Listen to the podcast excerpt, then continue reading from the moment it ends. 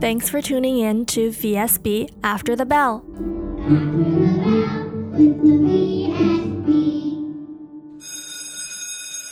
I'm your host, Gianna Chow. VSB, otherwise known as the Vancouver School Board, is located on the unceded traditional lands of the Musqueam, Squamish, and Tsleil-Waututh nations. The district is among the most diverse school systems in Canada, with an annual enrollment of just under 50,000 students, from kindergarten to grade 12 and adult education students. Hey yo ho ho, hey yo hey yo, hey yo hey yo ho ho,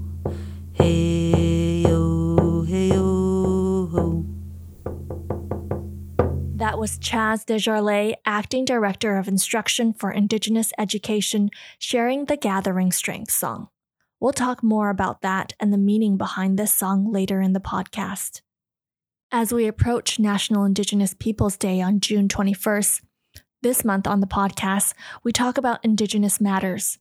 One of the three goals of the Vancouver School District's education plan outlines an effort to continue our reconciliation journey with First Nations, Metis, and Inuit by increasing knowledge, awareness, appreciation of, and respect for Indigenous histories, traditions, cultures, and contributions. Achieving this goal, however, does not rest solely with the district's Indigenous Education Department. Instead, the goal puts the onus on all educators, including those who are non Indigenous, to help bring Indigenous knowledge and practice into the classroom. To tell us more about how this is done, we have Stacy McEachern, a teacher at Eric Hamber Secondary, and Prairie Anderson, a grade 10 student from Lord Byng with us today. We also have Chaz Desjardins, who you just heard share the Gathering Strength song with us. Welcome, everyone. Welcome. Thank you. Before we start, can each of you introduce yourself? Maybe starting with um, Chaz. Good afternoon, everyone. My name is Chaz Desjardins. My traditional name is Kaminisu Kamawat Bisuwat, which translates from Nehiyawewin into English as Helper of Thunderbirds. I am the daughter of the late Robert Edmund Desjardins, Neheo Métis, and daughter of Diane Lorraine Johnson, whose settler ancestry is English, French, and Spanish. I'm a citizen of the Cold Lake First Nations, Treaty 6 Iskway, and a proud mother of two young daughters, my oldest being Paige, who is 18, and my youngest being Kaylin, who's 11. And I'm the acting director of instruction for Indigenous education with the Vancouver School Board. Um, my name is Prairie Anderson. I've lived in Vancouver my whole life, and I'm a fifth generation Vancouverite on my dad's side. And on my mom's side, I am Scottish and Cree Métis. I go to Lord Byng Secondary, and I'm grade 10, and I play the violin with the Byng Orchestra. Hello, everyone. My name is Stacy McEachern. I am a teacher at Eric Hamber Secondary since 2008, and I've been an educator since 2001. I am Anishinaabe Kwe on my mother's side, and also settler Scottish, English, Irish, and French. I am happy to be here today. Thank you. Chaz, you sang and drummed the Gathering Strength song at the beginning. Can you explain why and what's the song's significance? Well, the drum is important in many Indigenous nations. Um, for myself personally, I'm a drum carrier, and there are a lot of protocols and teachings that come with it. For me, the drum is about medicine, and when I'm in need of good medicine, um, the songs I sing uh, take me home and uh, make me feel better songs all songs have meaning uh, and importance. And so when we receive a song um, we, use, we receive a song from an elder or a guide. They will share it uh, a song with us. And um, this song uh, was shared with me by a really good friend. Um, the elder uh, jerry uh, ullman from the Stayatmik Nation has gifted the song for people. And so the teaching of the song is it's called the gathering strength song and how it's been shared with me is when you are in need of strength, the song will come to you. And so when we uh, listen to songs and those songs that are public, um, you hope that the song may hit your heart. So at a time when you're in need of that song, that song will come back to you.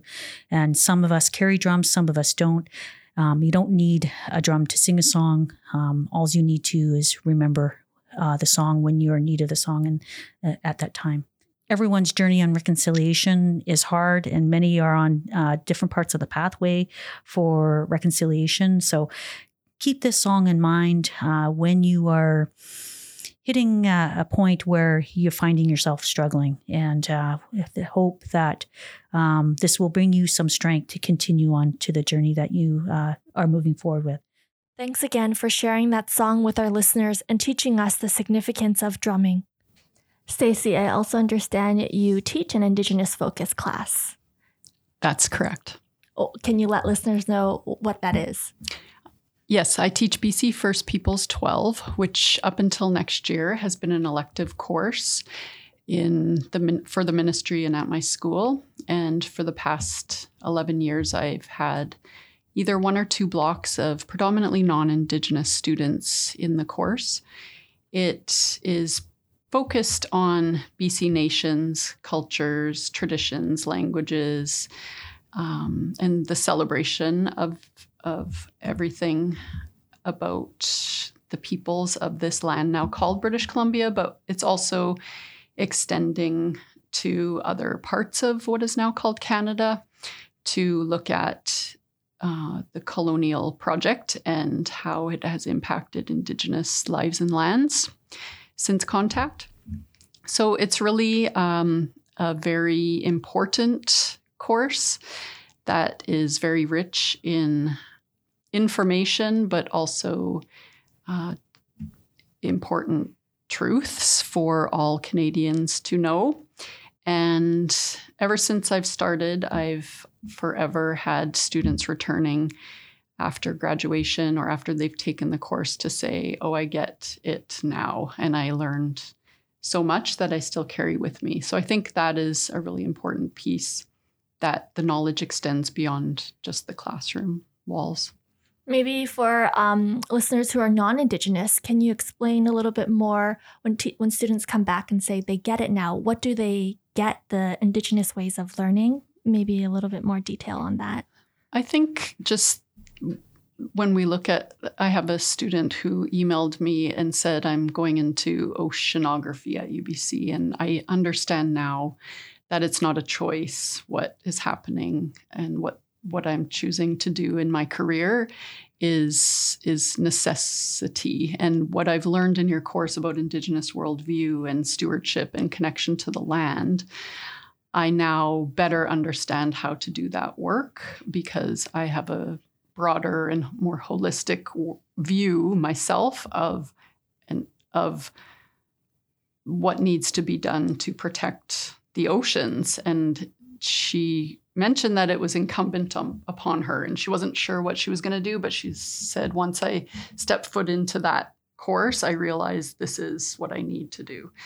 And so i think just the reflections back that i've received from students is I now understand more about reconciliation, or I now understand more about what unceded means, or I now understand how to better care for the land and have a better relationship with the land. And I think just the broadening perspective of a worldview and way of being human that has been suppressed and oppressed for so long, they are now just broadened in their own perspective of who they are and what their history of displacement might be in their own families. And so I think just a broader perspective of um, just the story of Canada as well. Mm.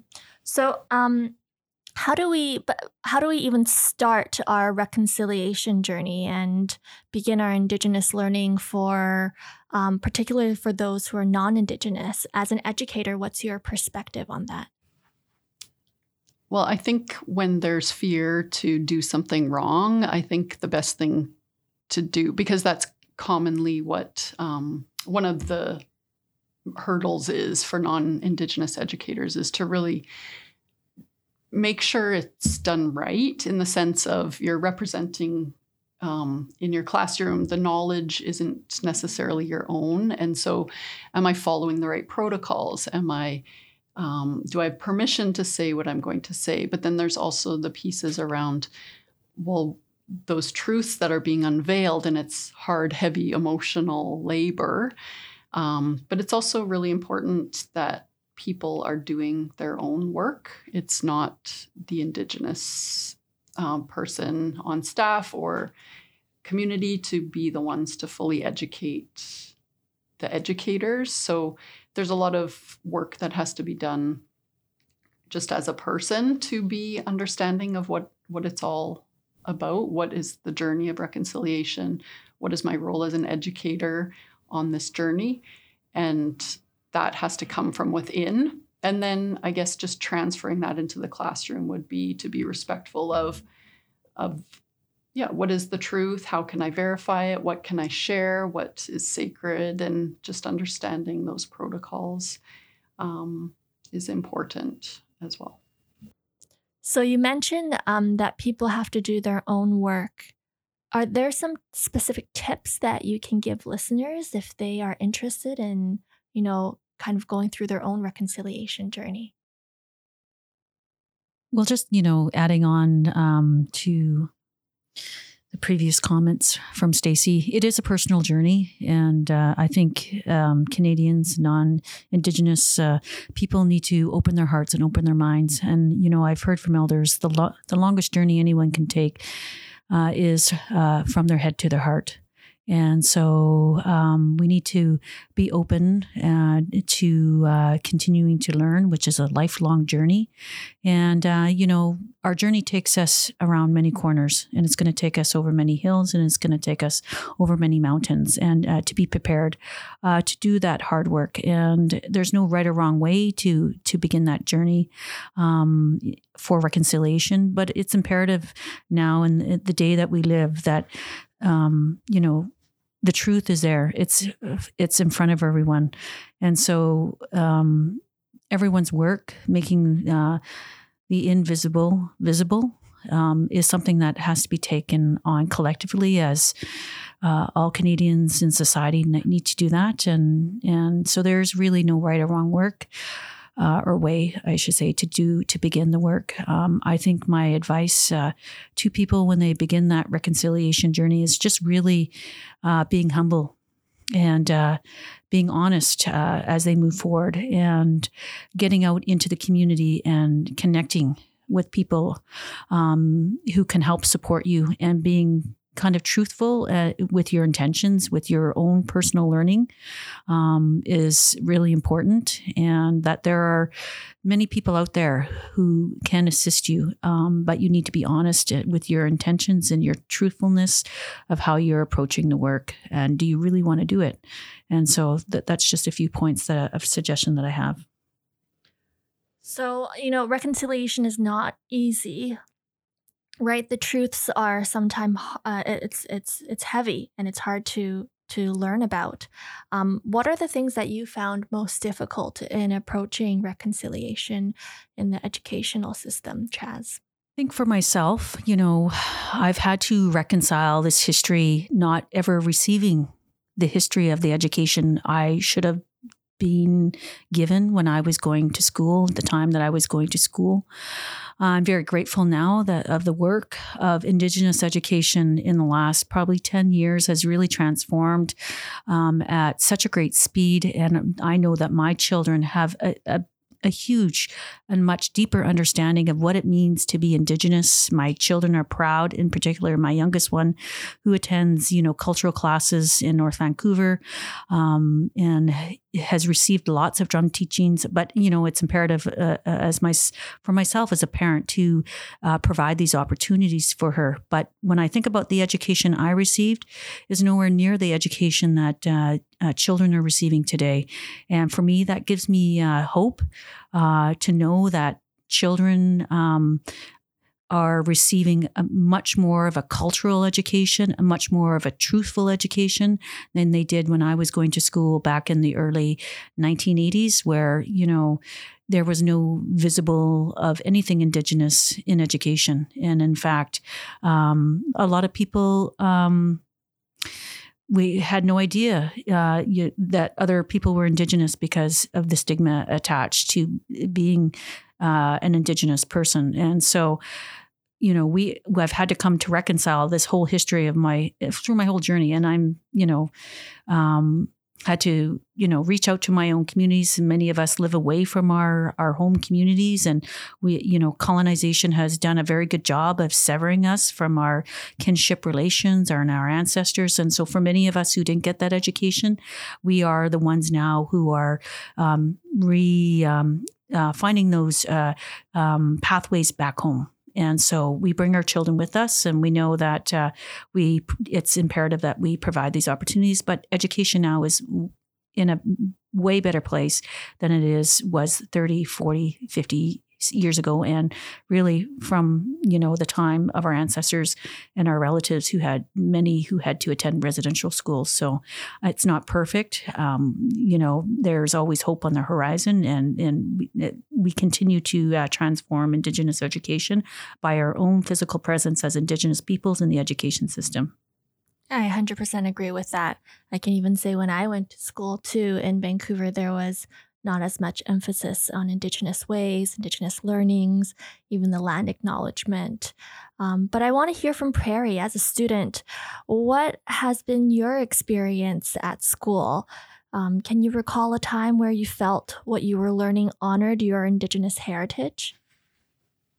Well, I started high school like peak COVID, so it was like very different from what it was now. It was like we only went for an hour a day. So it was like very hard to connect with teachers and friends, make friends in general. And like just learning was made very difficult that way. But I really do love school and it's like gone better every year. And now there's like, I'm a, just a part of so much in school, like all the different communities and just just being there in general. I just really like it. So um, I mentioned land acknowledgements earlier. I know that you know when when i was going up in school and i'm sure chaz and stacy we didn't do land acknowledgements um, but now it's become a standard protocol and at assemblies that you see at schools um, and even maybe even presentations for you and at gatherings for sure.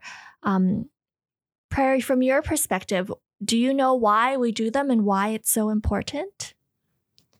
Yeah i do and i think i have gotten as I said, I was part of the Lord Byng Orchestra, so I have gotten to do land acknowledgements through that as an Métis person. So I've done that, and I do think it is very important to acknowledge and share and everything that this is the First Nations and such land, and it is very important. Um, as a student, what are you learning in school that's related to Indigenous ways? Do you have some specific examples that maybe you can share with parents who don't, or or adults who don't have children in the education system, or maybe a newcomer who, uh, you know, this is very different for them, and for them to learn how is a student experiencing the reconciliation journey that we talk about? Well, it's like brought up a lot in social so, social studies, so it's always being mentioned there, and there's it's like brought to attention, like very much so, and just like, mm, like placed front and center. So it's like that's something that they take like a lot of time, like teaching about and just incorporating in through all the different lessons that all the teachers teach at school. And when you hear about topics like um, the unidentified children being found, you know, how does that make you feel? It makes me feel like sad, but like it's also getting more attention now and I feel like that is very important to bring it up and to have to let all the everyone feel these maybe uncomfortable emotions because it is happening and it had happened so it is very important. From an educator's lens, um, can you tell us why are land acknowledgements important? Well, the first thing to talk about is how they can't be performative acts. So I think they're important because you are honoring the people and the land and giving the rights that they deserve um, and honoring the stewardship and the health of the lands and the peoples on whose territory we live. And it's a gesture of gratitude, but it's also acknowledgement that we are benefiting from the displacement of many Indigenous peoples. And as Chaz said, like many people have literally been displaced from the territory that we now call home.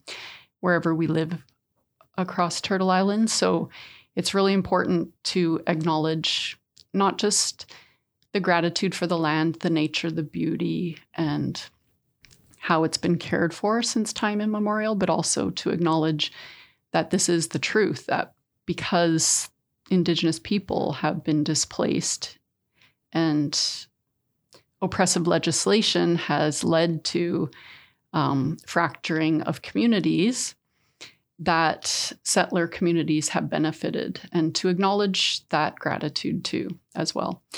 So the performative action around just saying the words and not knowing the meaning or not having any personal connection to the words that you're saying is is problematic and harmful. So i think it's important to teach students that you have to be sure what you're saying and why you're saying it and to ha- have it come from a heart from the heart.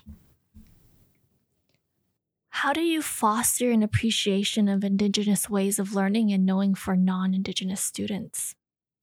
I, I i always start talking about identity with my students so that they are aware that we are all humans and we all have stories to tell and so again as i said earlier I want students to recognize that their family story and as a, if they are identifying as a settler to this land, that their story probably has some displacement or um, fracturing of their own kinship and community.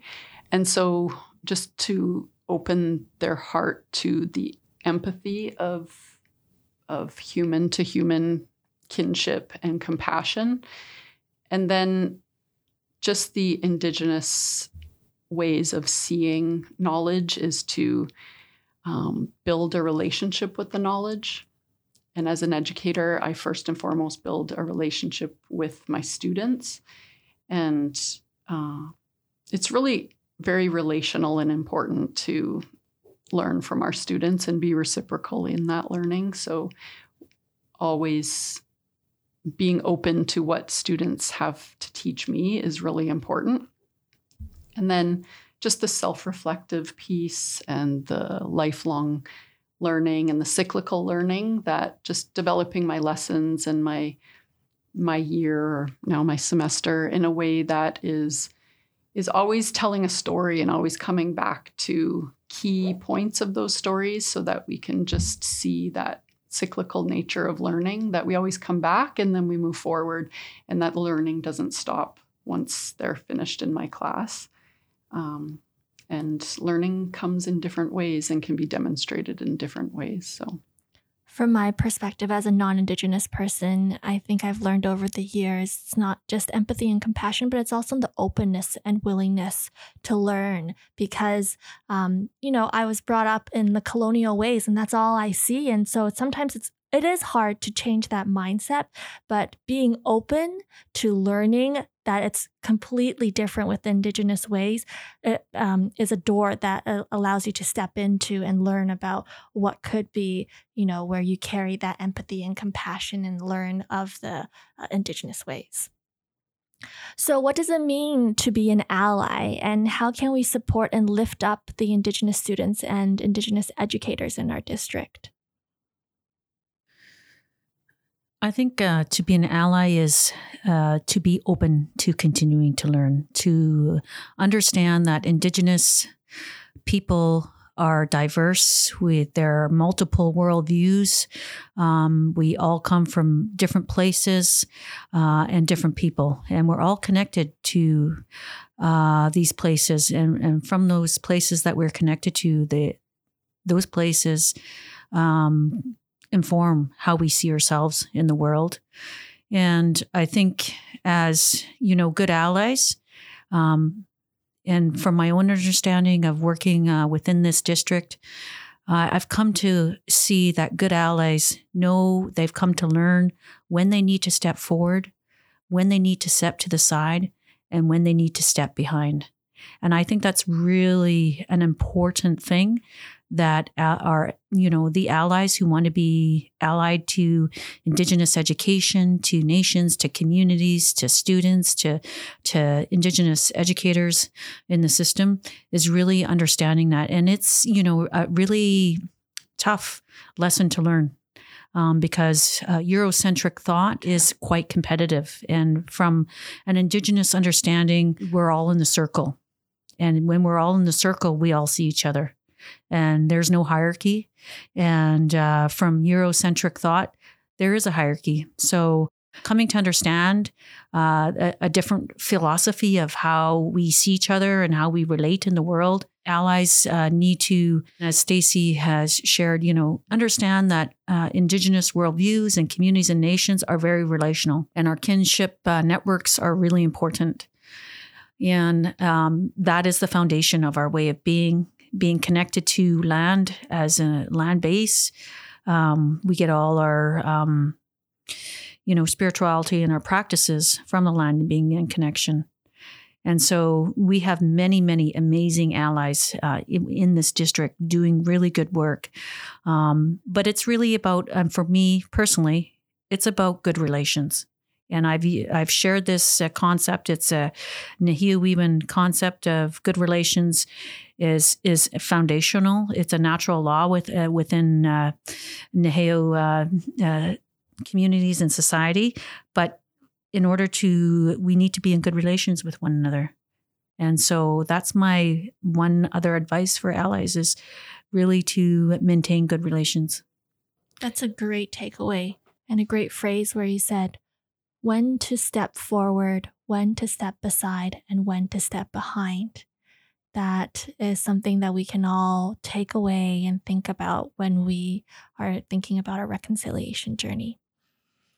Um, switching gears here, last year the province announced the new graduation requirements starting next year, uh, t- the 2023 to 2024 school year, where all secondary students in BC must successfully complete at least four credits in an Indigenous focus course or coursework before graduating. What does this mean for students and what course options are there in the Vancouver School Board? Yes, this is true. There's a required mandated course where all BC students will need to graduate with four credits of Indigenous focused coursework. At the moment, we have BC First Peoples 12, Contemporary Indigenous Studies 12, and we have English First Peoples at the 10, 11, and 12 grade levels. But I'm also understanding that places can be very creative, or schools can be very creative, communities can be very creative of making a specific course for their community that could fit this requirement. But in Vancouver, I know these English and socials focused courses to be our our main options. So um, the courses that you mentioned, Indigenous people, uh, First Peoples 12, is that available at every secondary school? There are a number of provincial example courses that are available, and many of them were mentioned by Stacy. It depends on um, the schools and what teachers have historically been teaching those courses or what are most likely going to be offered in the years to come uh, based on uh, student choice. Um, we hope that moving forward, and this is such an amazing time in you know BC history where we actually have Indigenous focused courses are now mandated. So it's the first time that you know Indigenous histories are not elective courses. So our histories and languages and cultures are no longer elective, which I think is significant and historic in that regard. Um, but we also have, as Stacy said, uh, locally developed courses uh, that are can that are being developed in relation with the three nations and across the province. Any sort of locally developed course has to be done alongside the nation and has to be approved uh, by the ministry in order for it to be a, a course offering. So that's really excited because that's exciting because that's where we can have some amazing courses that are really land based, uh, like canoeing, uh, canoe uh, culture and traditions. Uh, um, there are also Indigenous language courses that can be offered, um, and that's really uh, dependent on uh, where the capacity of the First Nations is. So if you're going to develop a course for Hunkaminam or you're going to develop a course for Hoklaminam or an, another Indigenous language, that has to be done in again in and alongside in relation with the nation and um, we hope in the future that we're going to have some of those course uh, courses established. So the future looks exciting for the diverse courses that are going to be offered, and much of the courses uh, that Stacy has shared earlier that are being offered have been offered for a number of years, and just it's what's significant about this moment is now they're they have to be offered. Kids have to graduate with four credits. So you know what's exciting for me is how is this going to transform education 15 years from now 25 years from now right? And when now that every student leaving the education system is going to have a four credit course of learning. And just think about the ripple effect that's going to have on non Indigenous families. And those kids go home and they share the knowledge and the teachings that they've received from their educators in the classroom, uh, the communities that they go in to learn alongside. Um, where, you know, we're going to be as a Canadian society 50 years from now. Um, I think it's an exciting time. And I think this goes uh, a long ways uh, to continuing our reconciliation journey. So, um, what I'm hearing at is uh, there will be courses available um, to take to meet the the graduation requirements. Um, and it may not be the exact same courses at every single school, um, but uh, there will be options for students and they will be able to complete those, those requirements. Um, so, Prairie, from your perspective, when you heard this, you know, I, I, know you're in grade 10 now. So, when you have to, when you heard that you have to take these courses by grade 12, what was your first reaction? Well, I was excited to do them, and I, I'm doing a socials one and an English one, both of them next next year. So I am happy to do that, and I'm excited to learn more and experience all the different um, cultures and the yeah Awesome. Uh, lastly, are there any resources that you would recommend to students, parents, or other educators who are interested in deepening their reconciliation journey or learning more about Indigenous practices?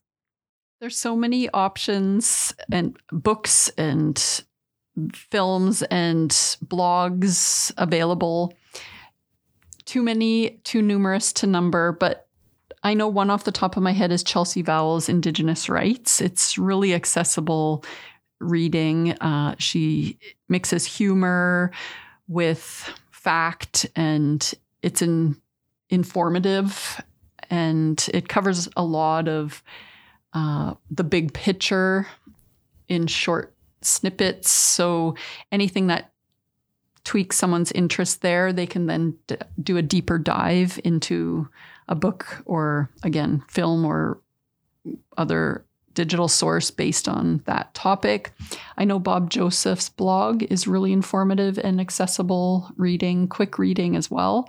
And then again, just springboarding into other options that people want to know about more from there.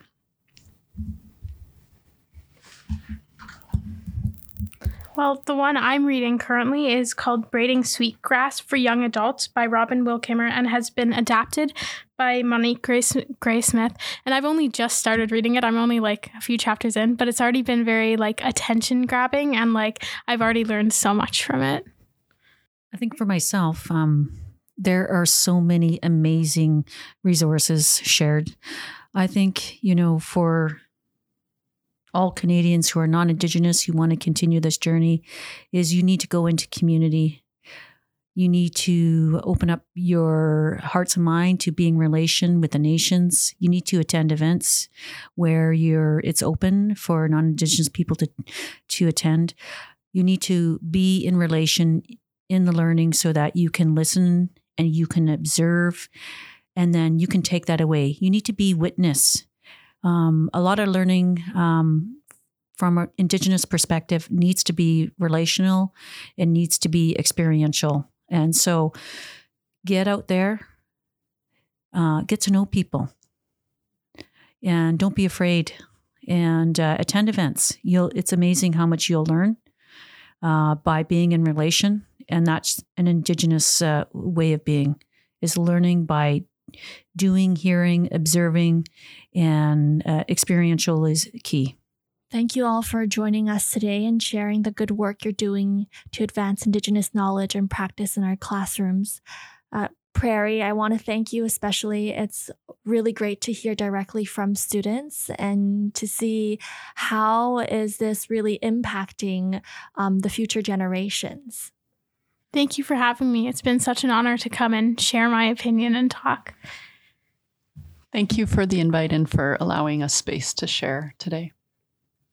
We have a reoccurring segment on the show called Matter of the Month, where we address the most talked about topics. Today, we're diving into a pressing issue that's been making headlines in our community the lack of air conditioning in schools. With unexpected extreme hot weather hitting our region, families are expressing concerns about their children's comfort and well being. Let's explore the situation in the Vancouver School District and discuss what we're doing. Joining us today is Hans Loeffelholz, Director of Enterprise Risk and Safety Compliance. Welcome, Hans. First off, can you tell listeners about your role in the district? Sure. As the Director of Enterprise Risk and Safety Compliance, my role is to support and lead strategic initiatives that impact employee safety around wellness. Our department, the Health and Safety Department, our focus is on promoting access to wellness initiatives and programs for employees, as well as looking at all aspects of employee safety and this ensures that we're in compliance with WorkSafe BC regulations, as well as we have operational success for all groups within the Vancouver School Board. So, employee safety, I mean, ultimately will also impact student safety, correct? Absolutely. And on this topic, Hans, do schools in Vancouver have AC? Well, that's an interesting question. Um, a lot of our schools in the uh, last 10 years um, have been considered for heat pumps, and a number of them actually have had heat pumps installed. So we do that depending on the funding that's available. So this is a really important piece of information to understand. These heat pumps are like air conditioning. It's pretty much doing the same job and they're just a little bit more efficient. So they heat and cool our buildings. Okay, so um, and from my personal experience, um, the the heat pumps are, like you said, are almost just as efficient as air conditioners, minus a few technical details, um, but they do cool the, the area that you're in. Um, the users don't really experience much of a difference. Um, what about older schools? How do those buildings stay cool for students in the summer? Well, it's interesting. So we have a few strategies, but maybe a little bit of background. I think what we have to realize is that the climate in Vancouver has changed over the years. And the type of extreme weather that we experience today is a little bit different than what we experienced a number of years ago.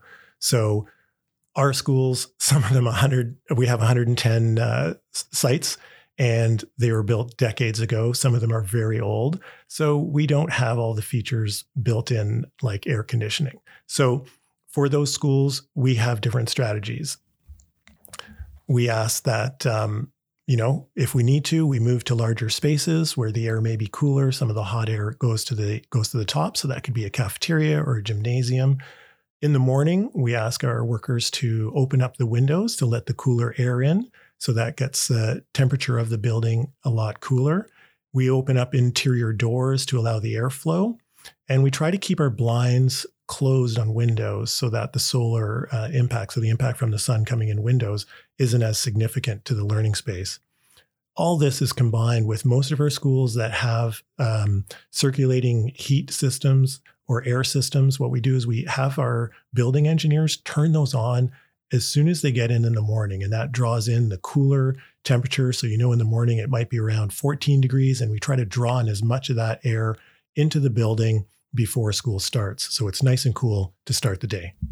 Those are really good strategies. And I would find that um, you can also apply that to your own personal house if you do live in one, because um, many houses in Vancouver also don't have AC, especially the older ones.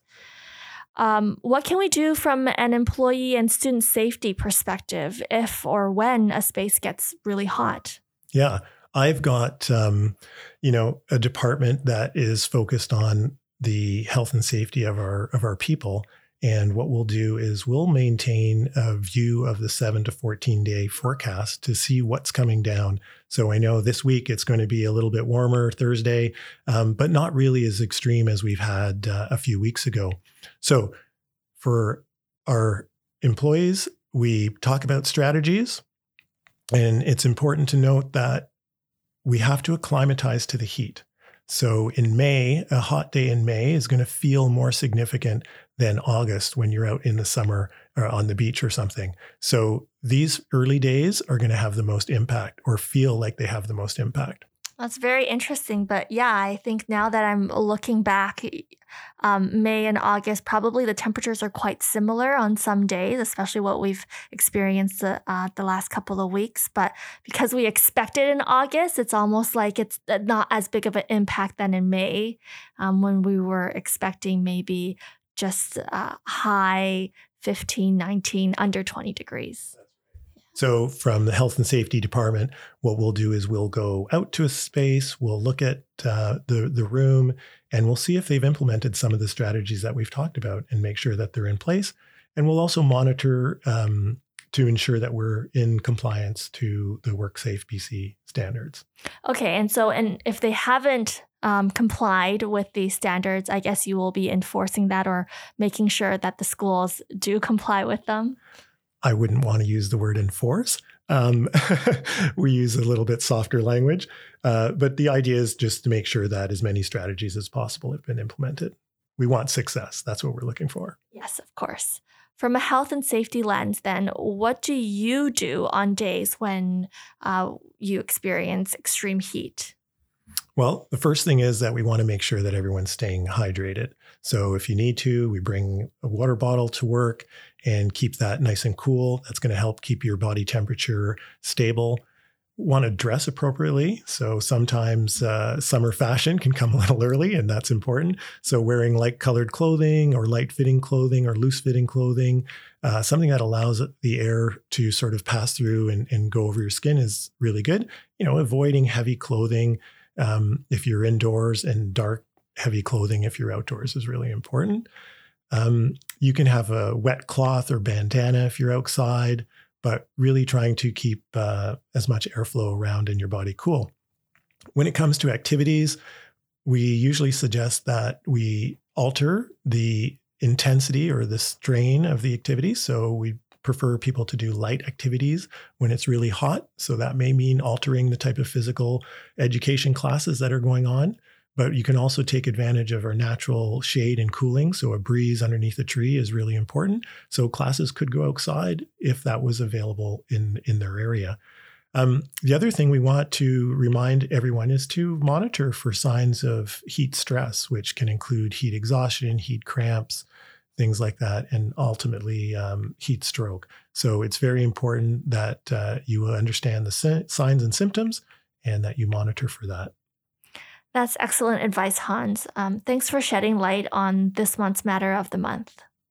You're welcome. We hope this podcast has been informative and helpful to our listeners. If you enjoyed this episode, please subscribe to our podcast and leave a review. Your feedback helps us improve and create more content that you'll like. Remember, we release episodes monthly on the last Thursday of the month. We'll catch up with you then. VSB After the Bell, produced by the VSB Communications Department Special thanks to music teacher Mr. Bonnell and Nightingale Elementary students for the original theme song.